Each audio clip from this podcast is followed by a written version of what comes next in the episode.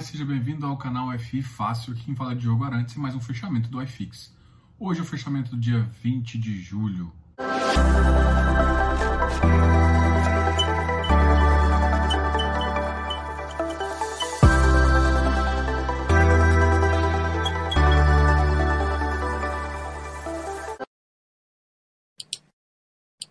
A gente vai conversar sobre as notícias e o iFix.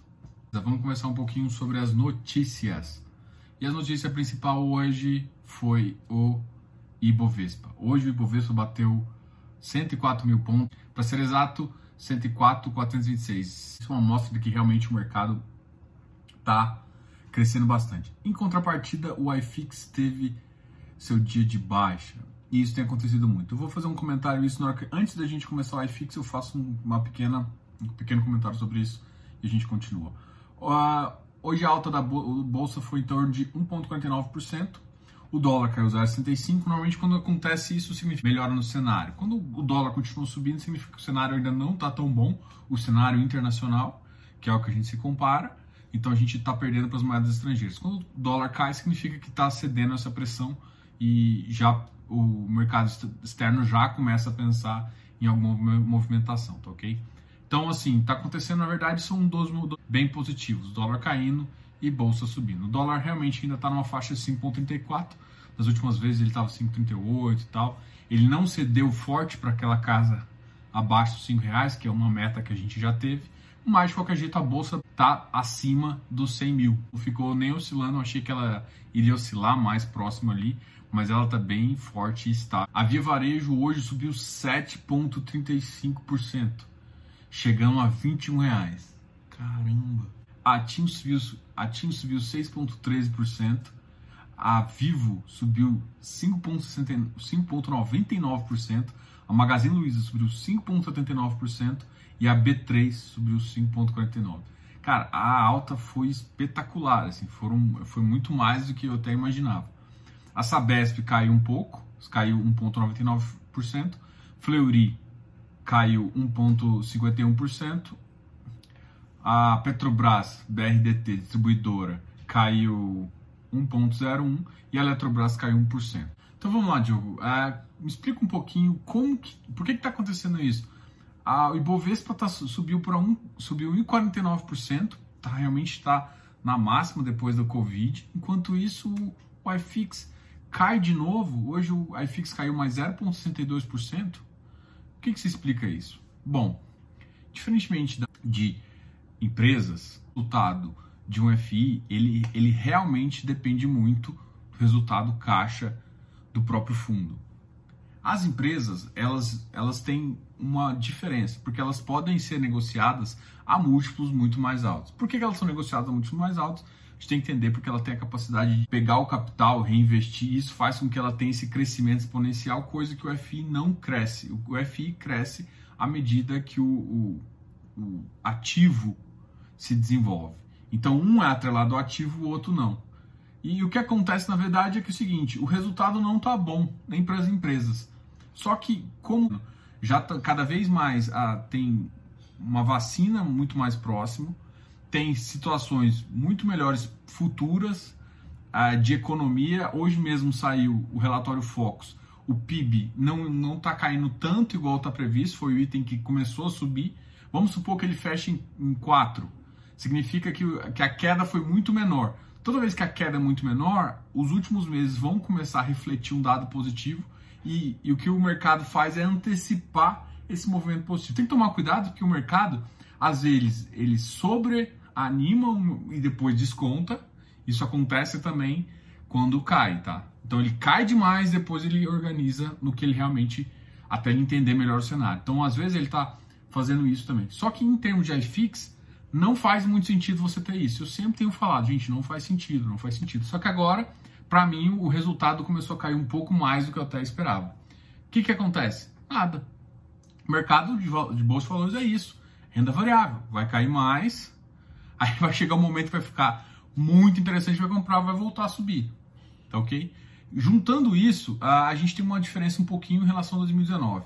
2019 tinha muito capital no mercado, muito capital no mercado, e muita gente entrando. Então, muita gente entrou com muito capital. Então, além das ofertas que tinham, você tinha esse capital entrante. Agora, está entrando muita gente, o que é bem legal. Está entrando uh, muita gente, mas o capital está mais restrito. E como aumentou o número de ofertas, isso faz com que realmente dê uma pressão uh, em relação ao mercado secundário. Então, tem essa pressão, tem o fato dos resultados não serem bons, mas, gente, é renda variável, ele vai assim. A grande questão é igual eu comentei da última vez, você tem que ter uma faixa de entrada ali, ó, abaixo disso aqui começa a ficar interessante para entrar, e acima disso aqui talvez não fique interessante, ou eu esqueça, ou eu vendo. Aí é uma estratégia de cada um, tá? Define uma tira e tudo mais. Então não me preocupem muito com isso, acompanhe seus ativos mensalmente e vamos, vamos junto. A gente vai começar agora pelos ativos que comportaram pior, que foi o XP Properties, teve uma queda de 5,45%. Eu quero ver isso aqui. Isso aqui tá normal. Então, eu dei uma olhada aqui, eu não vi nenhum fato relevante é, sobre o XP Properties que me justificasse isso. Então, assim, é, você lembra que eu falei que muda de patamar quando tem um fato relevante? Eu não vi esse fato relevante. Ah, o mercado pode não estar tá gostando muito do dividendo dele ou do, da, da carteira dele, acha que é uma carteira de um pouco de risco maior. Eu não vejo motivo para a carteira ser tão mais baixa, uh, cair tanto em relação a isso. Realmente, para mim, não faz muito sentido. O ativo não está normal, não, tá? Então, é um ativo que eu começaria a analisar se vale uma entrada. É, essa análise que eu tenho. Ele tem um portfólio razoável. Como essa queda foi muito rápida, de 5,45, eu eu colocaria ele ainda no alerta, vou passaria um pente fino aí. O HLOG está sofrendo ainda com o fato relevante da queda uh, da, dos distratos de algum contrato, só caiu 4,63%. O que eu acho estranho é olhar o HLOG caindo quase 63% e o HFOF caindo quase nada, tá? Sendo que a posição dele é muito relevante nesse mercado. Bom, mas o HLOG também acabou de passar por uma emissão, né? Então pode ter muita gente que entrou na emissão num valor mais adequado e fazendo um ajuste de posição. RBR Properties caiu também, caramba! RBR Properties, ele, esse aqui é um, um híbrido setorial, tá? A gente tem, já defini para vocês híbrido setorial multi-estratégia XPCI caiu também 3%. Putz. BRCR 2.17, XPMOL 2.05. Olha, vários ativos da XP caindo muito. Vino 59, HGRE uh, 140, 1.8 de queda. Para mim, o HGRE já está num, valor interessante. Vamos ver se ele, o resultado, como é que está o resultado dele. A grande questão é que com esse resultado aqui o preço está um pouquinho mais embaixo. Mas qualquer coisa a gente faz aquela análise, tem a planilha é, para você fazer essa análise do HGRE. Coloca o preço lá do resultado, não coloca o preço do, do rendimento, tá? Porque o rendimento pode ser que tenha algum, algum caixa. Então, se o resultado estiver ruim, por exemplo, do próximo mês, pode ser, pode ser que não tenha mais caixa. E aí é o rendimento puro que você vai receber. Então dá uma olhada para você fazer essa conta de entrada. HGLG uh, ah, também sofreu uma queda uh, importante, mas ele ainda está em emissão, então a gente nem vai analisar muito ele não. HSML 84,96 também. Beleza, esses aqui foram os ativos que mais caíram. Tem nada me chamando, assim, esses, tirando esses aqui que caíram bastante, não, não vou falar mais de nenhum ativo aqui mas realmente o mercado de FIs está sofrendo uma, uma queda um pouquinho forte. Isso passa, tá? O mercado sobe, o mercado cai, seu ativo é o que tem que importar para você. Bom, então vamos falar agora dos ativos que subiram mais. Eu vou. Os ativos subiram um pouco aqui. O que mais subiu foi o CAFOF, subiu 1,25%, chegou a 114.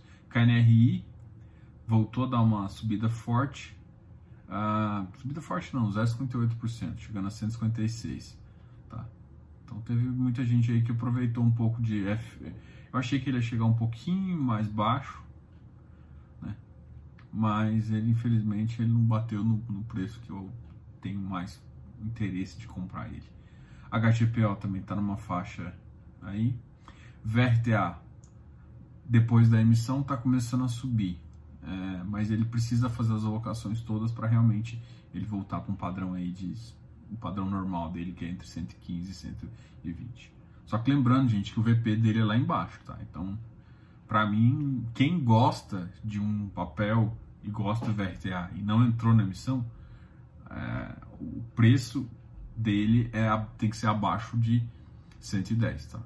Porque você não pode pagar mais de 10%, não paga mais 5% em high grade. Esse aqui, como é um middle risk, então você pagaria um pouquinho mais, mas mesmo assim eu também não sou fã de pagar ágil em papel de jeito nenhum. Principalmente porque quando todos os recibos virarem ativo, vai ter queda doidada do ativo.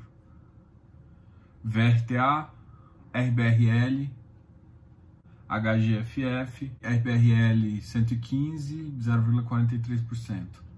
Ele está nessa faixa, cara, ele está na faixa entre 115 e 119, tanto é que ele está negociado. Só que é um ativo que, que, por exemplo, hoje ele foi negociado 11 vezes, só 14 mil foram negociados, entendeu?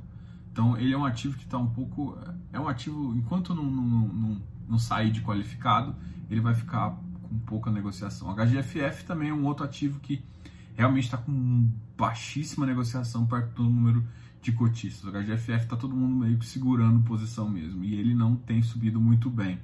Ele tá, mas assim, ele está entre a faixa de como o iFix está caindo, é justo que ele caia também, né? Então ele ficou na faixa ali entre 100 e 95, 96. Então é uma faixa razoável aí.